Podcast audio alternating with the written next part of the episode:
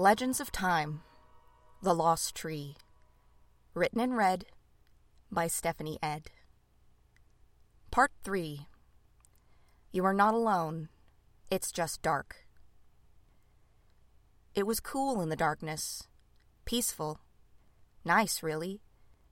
There was no movement, but the air wasn't stuffy like a locked room. It was an open space of nowhere. Time could feel the emptiness around her as well as she could feel the dirt under her fingers, but she couldn't open her eyes. This was frustrating, as she suddenly had the sense that something was circling her, as if she were under a great dome and some intelligent force was stalking around it looking for a door. But there was no door, so it prowled, restlessly. Then Time began to feel cold. She shivered and squirmed, trying to open her eyes, but she still couldn't. So she relaxed and lay there, shivering. Warmth joined her suddenly. It glowed to her left, and she could feel the red and orange colors as much as she could feel the heat. It was a great relief, and she sighed. With the air released, she opened her eyes. Though the face that watched her was upside down, Time immediately recognized the tree person staring at her from above, large, mossy green eyes transfixed and examining. Then Time felt twigs brush against her forehead, and she realized the tree person was gently stroking her hair, Time's head resting in their lap. Time jerked and tried to move, but the tree person hushed her. They spoke in a soft, breathy voice. Lie still, dearest. You've just won quite the fight. Time slurred. I saw you come out of a tree. She blinked rapidly because it was difficult to keep focus. The tree person smirked, then spoke. I am a dryad. You may call me Balanos. Time furrowed her brow. Balanos? she repeated. Balanos smiled indulgently, stroking Time's hair before intoning quietly, I am she. With wooden fingers gliding along Time's forehead, she added gently, Dryads have different names sometimes. Time blinked, but when she couldn't pull focus, she closed her eyes again. She exhaled, mildly nonplussed. Tanuki? Time inquired, eyes still closed. I'm here, Time, her companion's voice replied. Time turned her head and observed Tanuki sitting on their haunches beside a small campfire. It was crackling happily, and she figured it was the source of the warmth that had led her back. What happened? Time asked, licking her lips. Suddenly, the mouth of her water skin was pressed to her, and she took a swallow of the cool liquid. Time opened her eyes to see that it was Balanos holding the skin. She replaced its stopper and handed it back to Tanuki, who stowed it in Time's bag. Time blinked up at the Dryad, who smiled gently again and said, You were attacked, but you fought valiantly and were victorious. I felt like I couldn't control my mind, Time said. Who could attack me like that? She started to sit up, and the Dryad let her. Legs splayed as she sat on the dirt, Time looked over at Balanos, who was kneeling daintily with her knees pressed together. Then she rose in a fluidly, uncanny way and sat herself on a root beneath her tree. She crossed her legs and spread her toes toward the fire. The lines of her limbs were very straight, and she moved gracefully. She was shaped somewhat like a human, maybe a woman, though her skin was the bark of an oak tree. The planes of her face were defined, the flat bridge of her nose meeting her forehead to cat like effect. With her angular features, hair of twigs, and large green eyes, Time thought Balanos was as beautiful as she would have expected a dryad to be, but not at all in the way she had imagined. She drew the eye and held it close, her wild, uncultivated appearance literally enchanting. But time did not pity the fools over the ages who thought Balanos's very presence an invitation to chase her. one should know not to importune a nymph. Balanos leaned back against the trunk and looked at Time, waking her from her contemplation in blatant staring. Then Balanos said, I am sure you know who it was that could attack your mind in such a way. Time stared into the vivid green eyes of the dryad. I don't know what you mean, Time said in a cool tone. Balanos chuckled, the sound like cricket song. My dearest, the whole wood knows you seek the boy and the tree. Time felt blood rush to her face, and she swallowed a gasp, though, in truth, she had suspected as much. Balanos giggled sweetly. Then she tapped her lips with a mossy finger and said, News of your doings has traveled on the leaves. She gestured upward to the canopy, and Time couldn't see the black branches. They cannot observe us now. We have hidden you, if but for a while. The trees, Time said. They've been shielding me. That's right, Balanos said proudly, as if Time were a gifted pupil. You rescued this tanuki from the way out, which was no easy task, and the leshy and the lindworm benefited greatly from your assistance, possibly more than you know. Indeed, the loss of the lindworm would have been a great tragedy for the wood, and the leshy has suffered deeply for going against his grain. But now the lindworm will recover, and the leshy is quite his old self again. Balanos grinned, teeth gleaming. You've made yourself very admired by these parts. From your conversations, it was apparent that you came here on a quest to help the wood. And what quest could be great enough for someone who'd scold a spirit and reach into the mouth of a dying dragon along the way? Balanos leaned in closer to Time. We all know the tree. They were the first, and here before the age of consciousness. But they have sickened, been corrupted by pain, and all of us with it. Once they decided to assert dominion, we have longed to free ourselves, but with things as they are and how they have always been, it's very difficult to change things. Balanos got to her feet and sat beside Time, angling toward her, maybe a little bit too close. She leaned in, and Time had to resist the impulse to lean away. Balanos widened her eyes and said, But then you appeared. You slayed the way out and accepted Tanuki as a companion. You soothed the Leshy and cured the Lindworm. You risked yourself for others. If you could save the boy and triumph over the tree, then we might all be freed. She dipped her chin and smirked slyly. We have greatly enjoyed the opportunity to refuse orders. Orders from the tree, you mean? Time said. We have obscured you rather than impede your progress, Balanos said. And this is why they resorted to attacking your mind. She sighed and leaned back against her tree, to Time's relief. But you were able to repel the attack before I could intervene, Balanos said. I was quite eager to play your hero.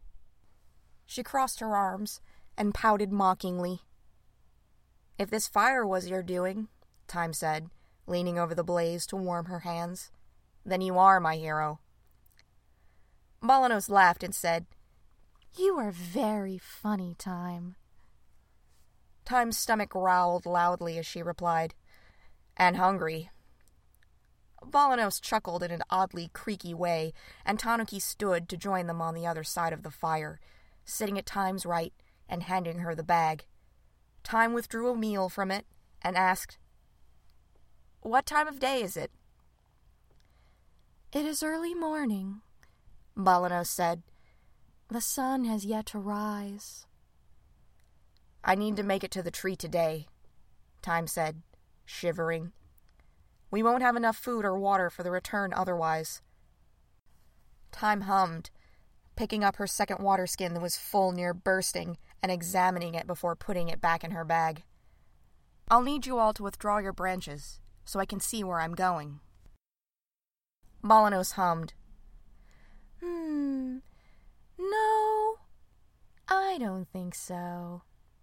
She stood up, and a branch of her oak tree reached down to touch her hand.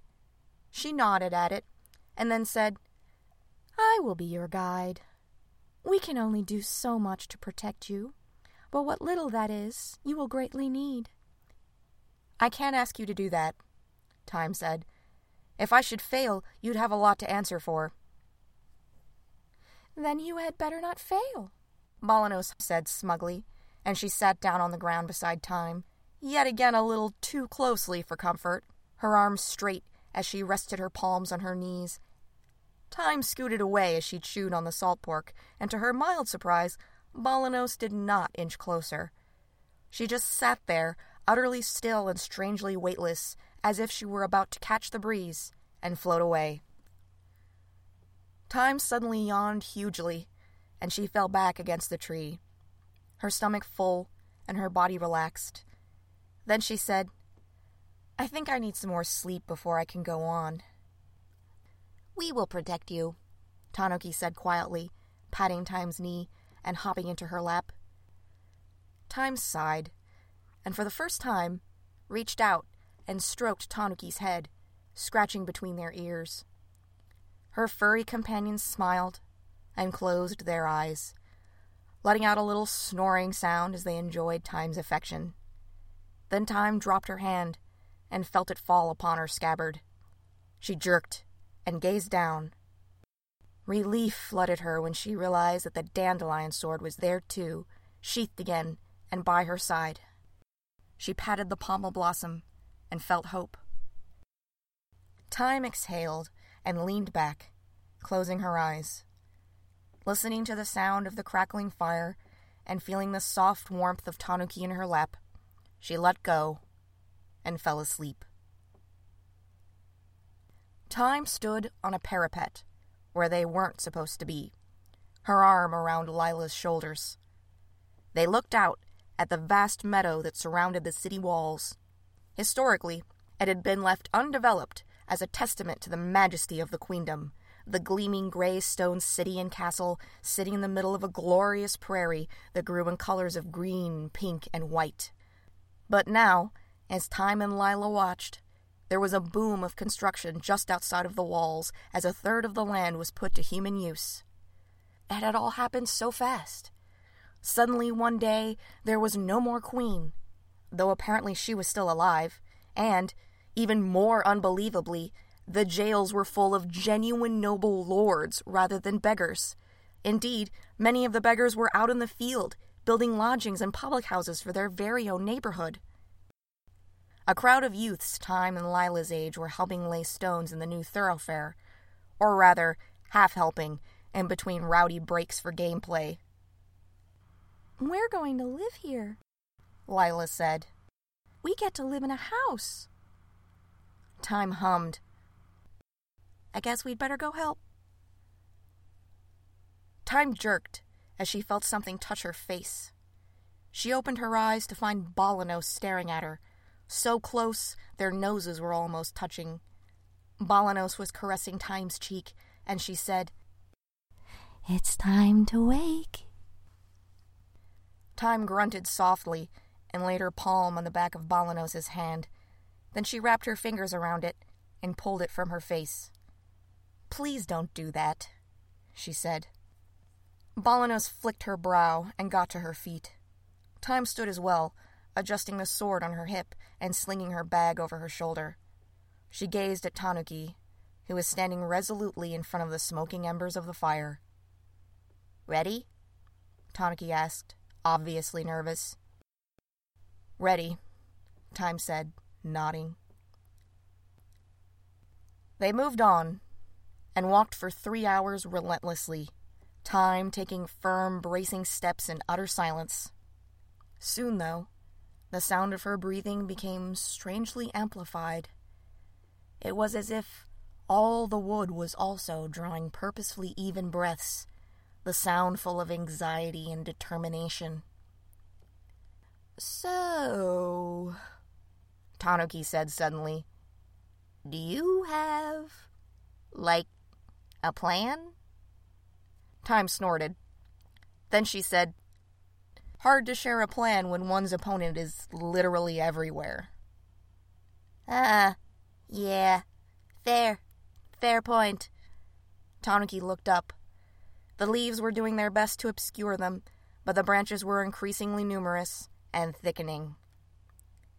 Keep them off me, Time said seriously. If you can do that, maybe I'll have a chance.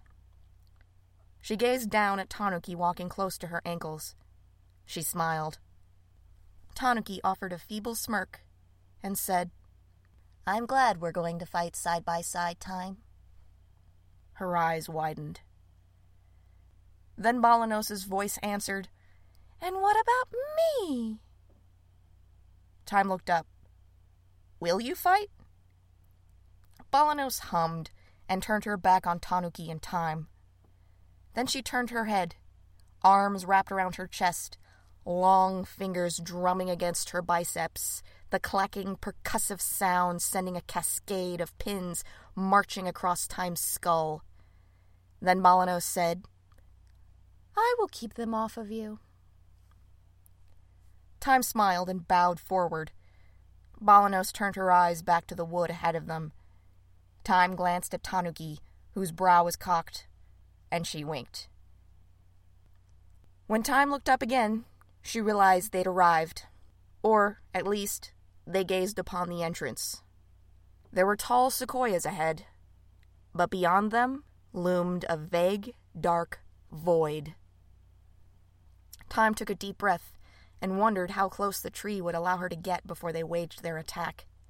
She reached into her bag and withdrew her full water skin. She bit the cork and pulled it so she could take a drink. After wiping her mouth on her sleeve, she tucked the skin into her belt so she could shrug off her pack, which landed with a thud behind her. She unclasped her cloak and let it fall to the forest floor.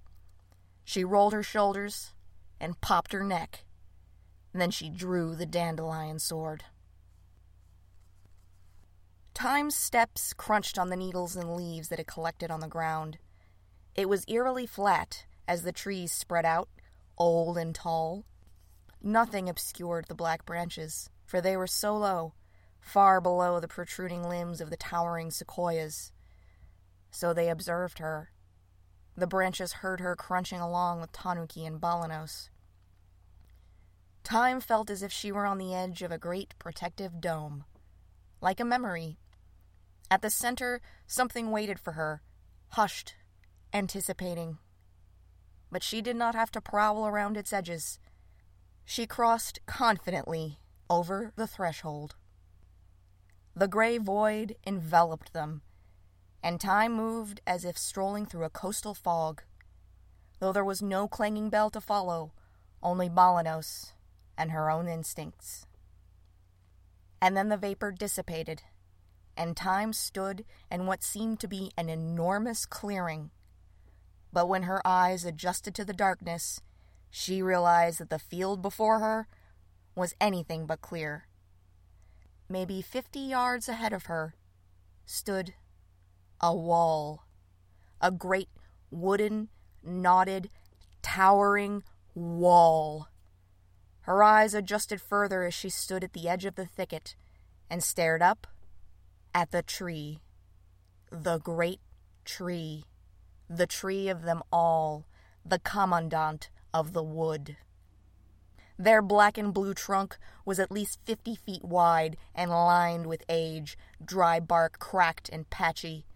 The incredible girth made it seem as if they had been growing outward instead of upward, or perhaps they had crouched and spread, shoving the sequoias around them away. Time gazed up at the enormous boughs that twisted among themselves, their ends bursting with thousands of slim branches like hair that had webbed through the whole wood to the edges, observing everything that happened within. The tree was entirely still, But Time felt as if they saw her now, as if they perceived her entirely, inside and out. They stood austere and confident and anticipating, impossibly huge and imposing, and they seemed to emit a strange low hum like the endlessly echoing thrum of a firmly struck guitar string, a heavy A note reverberating off of the surrounding trees. It vibrated in Time's back teeth. Time felt a shiver rush up her spine as cold fear gripped her heart and lungs. But she took another bracing breath and exhaled it slowly. She gripped the dandelion sword tightly in her hand and whispered to Tanuki, Don't sacrifice yourself for me. I hold your oath fulfilled.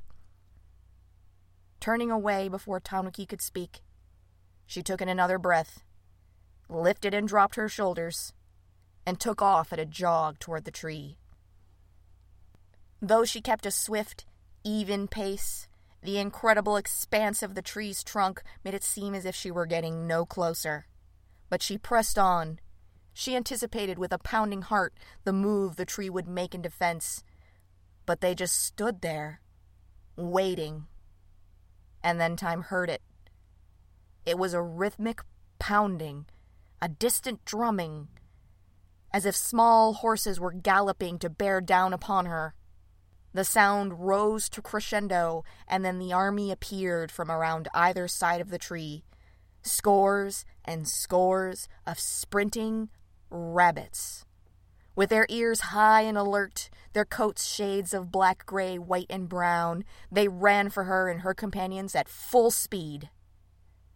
Time's eyes widened as she comprehended and considered how to deal with the swarm before it was upon her. She suddenly remembered Bun Bun, the albino rabbit her students had named by unanimous vote. She growled in anger offended by the tree's devious tactic of abusing her affection for small, furry creatures. Time let out a yawp and charged on faster, gripping the handle of the dandelion sword with both hands. And then she met the enemy line on the field. A white rabbit leapt for her, mouth wide and tiny sharp teeth protruding. Time swung the sword and sliced through its neck. Body and head hit the ground as its brethren began to squeak and shriek. She took the opportunity to hop onto a large root and leap over the army of rabbits to another root. But then her platform jerked under her. She looked around. The roots and boughs had begun to move slightly, shifting as if stretching. Five more rabbits leapt at her, Time felt sharp teeth plunge deeply into her left shoulder and worry the flesh, claws slashing at her neck. With a howl of pain, she shook the rabbits off and cut them down, the green and silver blade now red with shining blood. She heard Tanuki shout behind her, and she turned to watch them lasso a hare and fling it back into the swarm. Tanuki looped the rope around one of the reaching boughs and swung themselves out of reach as a group of rabbits climbed on top of each other to lunge for their furry tail. Time turned back as a crowd of hares did the same to her, leaping onto her six at a time. She stumbled back onto the earth, twisting violently and tossing them off of her. A black one locked its jaws as it bit into her bracer, hanging on like a leech.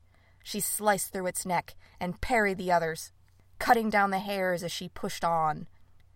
One of the largest boughs unwound itself from another and swiped low at the ground, creaking and moaning.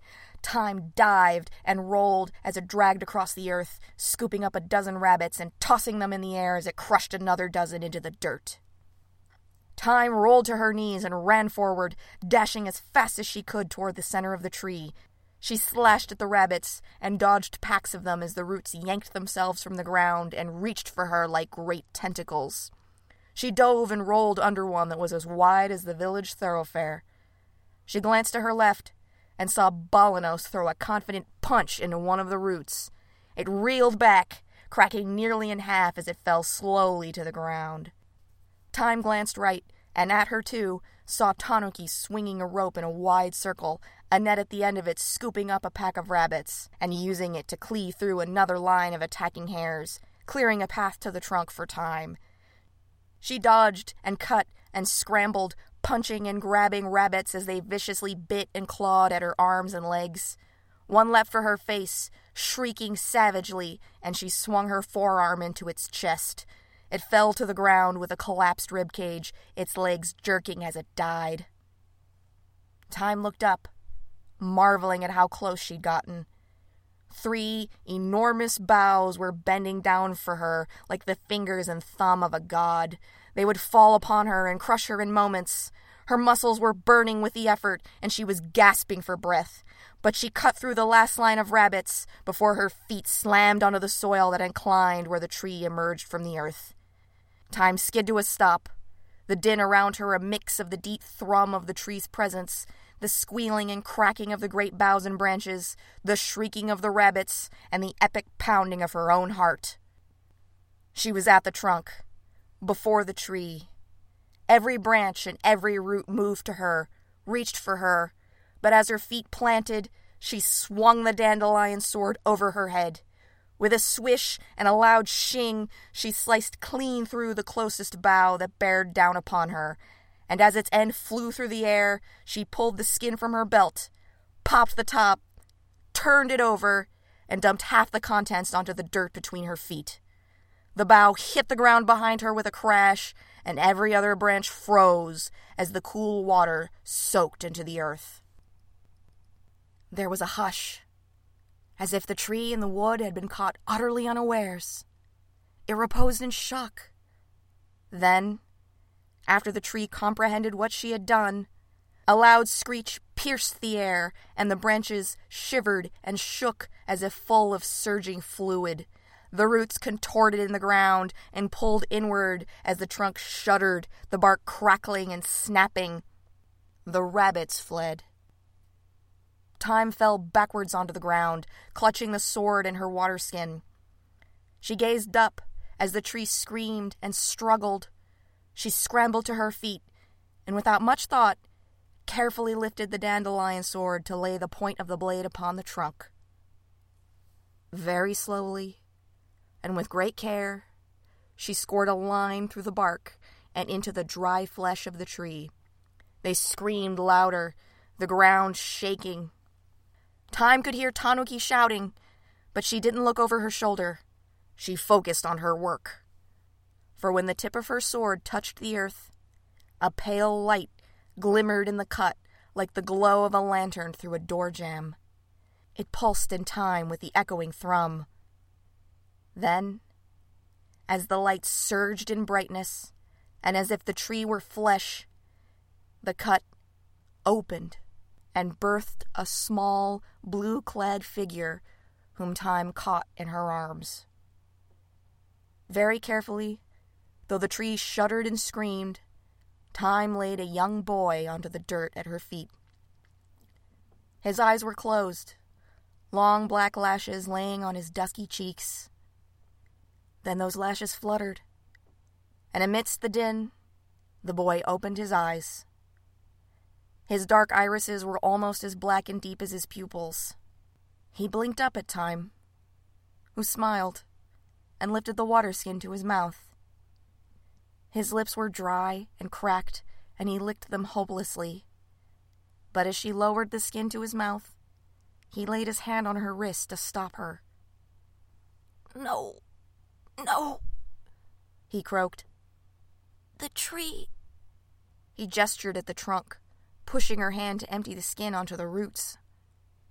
Time smiled in understanding, but she just said affectionately, Yes, the tree. But you first. The boy didn't resist and closed his eyes as Time carefully poured water into his mouth. He swallowed. When he opened his eyes again, he reached out for the skin. Time helped him sit, the tree crying feebly as their branches hung limply around them, their roots squirming in the dirt. The boy leaned forward and laid his hand on the trunk. Then he turned over Time's skin and emptied the rest of the water onto the soil. The tree shuddered and groaned. Then all things fell eerily still. Time looked up and around. Tanuki was several yards behind her, gripping the drawstring of a woven sack packed with struggling rabbits. Balanos was hugging one of the now limp tree roots. She let it slump to the ground, and it shrank back into the earth like a snake into its den. Time picked up the boy and retreated several yards. Then she turned back to the tree. They were pulsing, heaving and jerking as if taking breaths. Then, very slowly, they began to contract and rise. Their girth slowly receded. Miles of branches began withdrawing from the surrounding wood, and Time could hear the snapping and dragging from all directions. The tree grew, stretching, their roots pulling along with it, branches thinning and separating as they spread upward with the elongating trunk. They took their time to contract and grow, and Time realized that the tree was rising above the surrounding sequoia, climbing their way out of the hole in the canopy so that their bare black branches could touch the sun. After several minutes, the long boughs stopped moving, and the tree's ascent slowed. Time's head was tipped all the way back to take in the incredible height of the tree, their boughs outstretched as if they were a figure standing with many arms extended, face angled to the heavens, palms up, receiving warmth and celestial light and a deep, meaningful meditation. The tree would have towered over the castle, nearly twice its height. Though it was still dark and full of shadows, a golden light now filled the entire wood as the black, clinging branches had let go of their hold and shrank back. The whole forest had transformed from gray to bronze, leaves glowing green and brown in the afternoon light. And just when Time thought she could not be more dazzled, she heard the boy gasp, and then Tanuki make the same astonished sound. The heavy, spiny, thorny black branches had fanned out and exploded with small green leaves that unfurled and relaxed. The tree seemed to inhale, a breeze whirling around the trunk and rushing through the neighboring leaves. As the foliage settled, millions and millions of tiny buds burst from the branches, blossoming into an endless expanse of delicate blue flowers. They shivered in the breeze like tears of grace and wonderment, and in the golden air it was as if the tree had been overtaken by a kaleidoscope of carefree indigo butterflies. The hum of the trunk had fallen silent and was replaced by the music of rustling leaves, sighing wind, and bird song.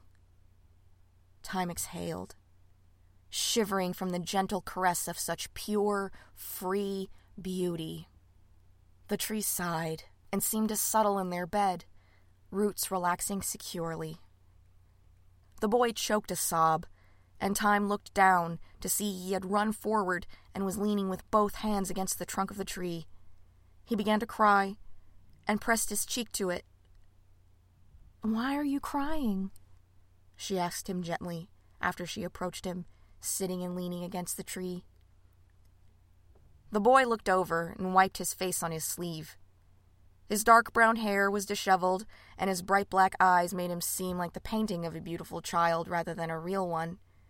She smiled as he coughed. Then he said, I hated them. I hated them for a long time. But now I'm sad I'm gone. He leaned against the trunk. Poor tree. Are you all right? He looked up and the tree made no outward response. So he stared up at their blooms and said, You have such pretty flowers. A gust moved through the forest, and the blossoms undulated as if dancing, as if prancing, as if showing off. The boy giggled. Then he looked at Time. Do I have to go home now? he asked. Do you want to go home? she replied. He looked up at the tree and bit his lip. Yes, I do want to go home. But could I come back? I can't promise that, Time said. But I think the wood would welcome you, and I would gladly be your escort. Who are you? The boy asked. I'm Time, she said. I teach school in the village just outside of the city. My mother's city? He replied. She still lives there, Time said. The boy blinked and looked at her cautiously. How long have I been here? Twenty years, Time said seriously. The boy gasped and looked down. Then he whispered, All my friends are grown up. Time reached out and put a hand on his shoulder. Then she said, It'll be hard. Things are very different now. But your mother will be happy to see you. He looked up at her. Then he said, You may call me Ali. It's a pleasure to meet you, Comrade Ali, Time said, getting to her feet and reaching out for the boy. He smirked and took her hand, standing on wobbling legs. It took him a moment to stabilize, but when he did, he let go of Time. She shook the blood off the dandelion sword and then sheathed it at her side. Wow, that sword! Ali said, pointing. Pretty neat, huh? Time showed him the leafy guards and yellow pommel. He nodded eagerly. You saved us, Ali said, looking up at the tree again. I had help, Time replied. Tanuki had walked up to them, dragging the bag of rabbits. I think you can let them go, Tanuki, Time said. Her companions started and looked at the squeaking sack as if they'd forgotten they were holding it. Then they chuckled sheepishly and opened it to let the rabbits escape in all directions. Balanos strolled up to them, and Ali stared at her with blatant amazement. Time introduced her two friends to Ali, who bowed to them very formally, his ears and nose going pink. Tanuki hummed judgmentally. So this is the over talked about captive prince. I expected more majesty. Time snorted, and Ali grinned bashfully, giggling. You are hurt, Balanos said, pointing at Time's shoulder, which was bleeding freely. She roughly pressed her wooden fingers into the wound and laid her palm on the slashes across Time's neck. Time winced and waved her away. I'm fine, she said, glancing at her shoulder only to realize the bleeding had stopped and the pain had subsided. Thanks, she added in a surprised tone. Balanos smiled and said, I will walk with you for a while. Tanuki began to move forward beside Time, but they stopped as Ali turned to stare back at the tree. I'll come see you, he called out. I'm not angry anymore. As if in response to these words, a gust of wind rushed from the high heavens through the canopy and brought with it a cascade of blue flowers like the train of a magnificent gown. They swarmed and circled around the four figures standing at the base of the great tree. Time exclaimed in awe, and Ali began to whoop and run about, chasing the blossoms and catching them in his small fists. When the last bloom had fluttered to the forest floor, Ali's arms were full of flowers. These are for my mother, he said proudly. Time smiled and helped him dump the lot into her bag, which Tanuki had gone to retrieve, along with her cloak. Ali laughed and whirled around to impulsively reach a hand out to Tanuki. Then he stopped and jerked his hand back, looking abashed. Sorry, he said. Could. could I pat your head? Tanuki laughed raucously and then scampered over to jam their head against Ali's outstretched hand. He giggled and stroked their soft fur. It's time to go, human boy, Balanos said, and she turned to begin striding away from the clearing. Ali and Tanuki chased her, and, after sparing a glance for the great powerful tree, time followed, clasping her cloak after slinging on her pack, a strange feeling of grief upon her heart, sad to say goodbye to a dear friend after such a short visit. Time was reflecting on this feeling as they walked for an hour, Ali scampering around and playing with Tanuki. Then the sound of swift footfalls shook time from her reverie, and she drew the dandelion sword before sweeping Ali behind her. But it wasn't an attacker that broke through the brush. It was a fairy. It was the fairy man Time had seen before, jogging through the wood. His pale face was alight with confusion, smooth black hair flying out behind him. His hand rested on the grip of his katana. He gazed hard at Time, who hadn't sheathed her own weapon, the sight of the dandelion sword clearly baffling him further. He furrowed his brow harder and pointed up. Then he said somewhat awkwardly and in a musingly melodic voice, The branches. He blinked his large almond eyes. The black branches are gone. Time sheathed the dandelion sword and smiled. The tree isn't sick any more, she said. They've withdrawn. The fairy blinked and stared hard at her. Then he looked at the human boy, Tanuki, and Dryad in her company, and squinted in confusion. Did you do this? He asked the two forest creatures. Tanuki grinned and said smugly, It was Time's doing, jerking their snout and a paw toward her. She is our champion, and doomed to be forever remembered. Time?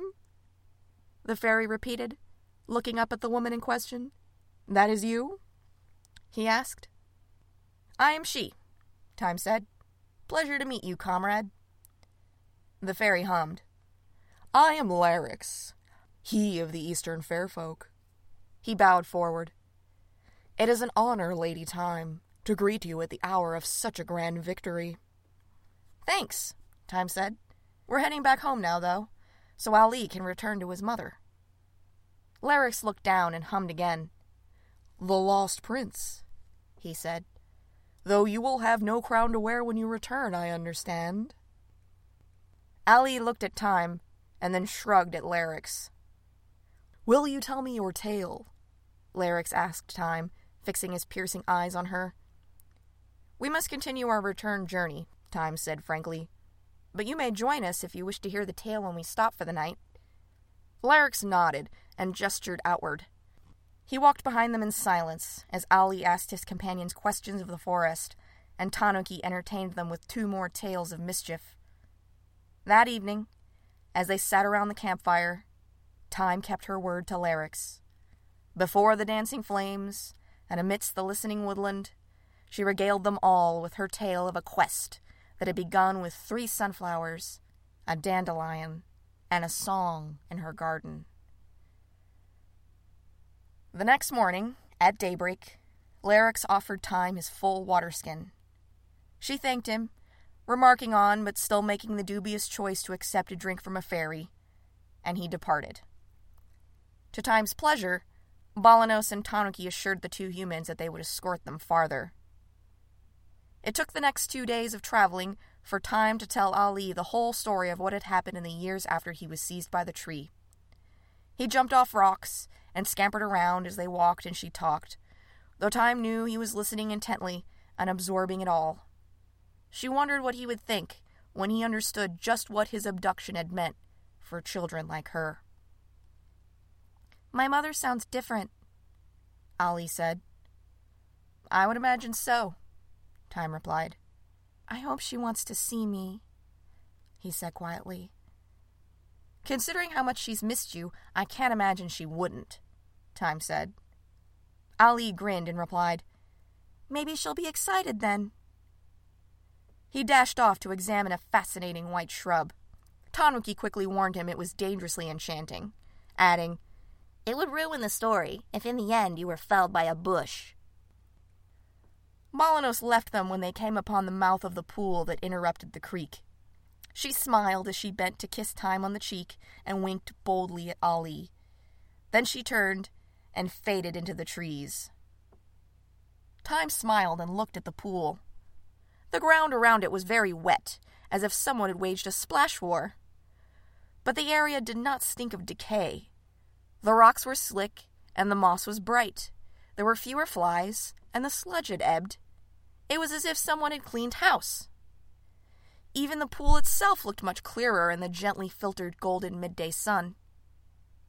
Then a line of black horns arched out of the water, and two huge, protuberant yellow eyes popped up from below the surface.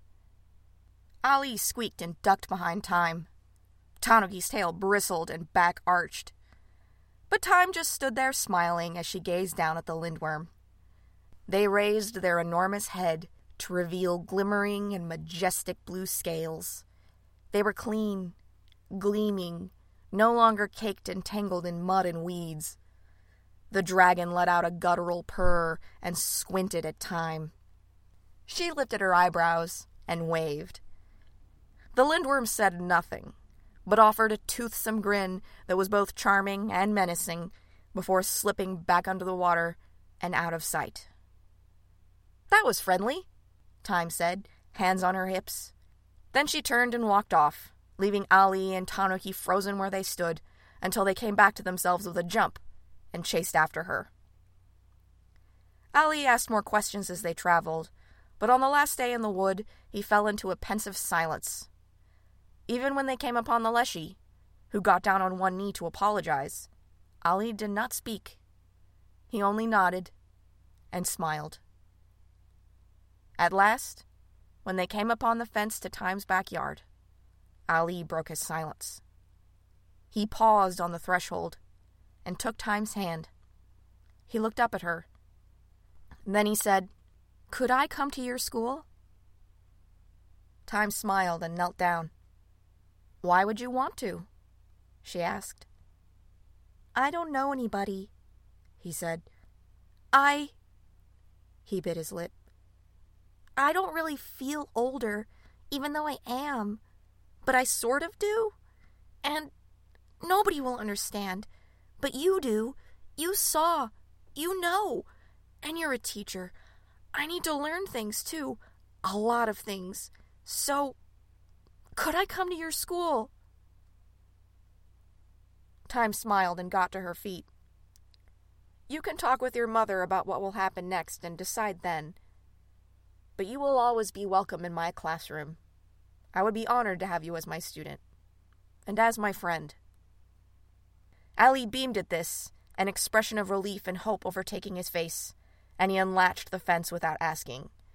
He ran into the garden and halted before the three infamous sunflowers. He bowed to them, and they bowed back. Then they began blowing raspberries and cheering as their leaves waved about happily and they swayed excitedly on their flexible stems. Time turned to see Tanuki still standing within the shadow of the wood. They were holding their front paws timidly to their chest, tail tucked against their feet as they sat back on their haunches. The black nose quivered. Thank you, Tanuki, Time said. You certainly kept your word to be my loyal companion on this adventure. Tanuki bowed, a little frown on their furry face. Time smiled as they blinked their glistening black eyes. Perhaps another day I'll see you in the wood she said. I would be offended if you were not to cross my path, Tanuki replied. My friend and comrade? Time blinked rapidly at these words. Then, with a sigh and a smirk, she said, Well, should you like to visit me, Sunday tea is at four o'clock. Tanuki grinned and then bowed forward theatrically. You have my word that I will bring with me a sack full of ill gotten sweet buns. They dropped to all fours, and with a wink, turned and dashed back into the wood. Time watched the leafy branches sway in the wind that swept up from the vast neighboring meadow. She felt something very familiar, a feeling from long ago, a feeling of being silently accompanied. She laid her palm on the pommel of the dandelion sword and walked into her garden to join Ali. When she approached the sunflowers, they raised their petals to the sky and began to whistle in harmony, praising her with a tune of victory and gratitude. The end. Thank you so much for listening to Legends of Time The Lost Tree, written and performed by me, Stephanie Ed. I hope you enjoyed listening to Time's Adventure as much as I enjoyed reading it to you. For more content and news, including, perhaps, maybe, more tales of Time's adventures, visit stephanieed.com, subscribe, and follow Stephanie J. Ed on Twitter and Instagram. Good night.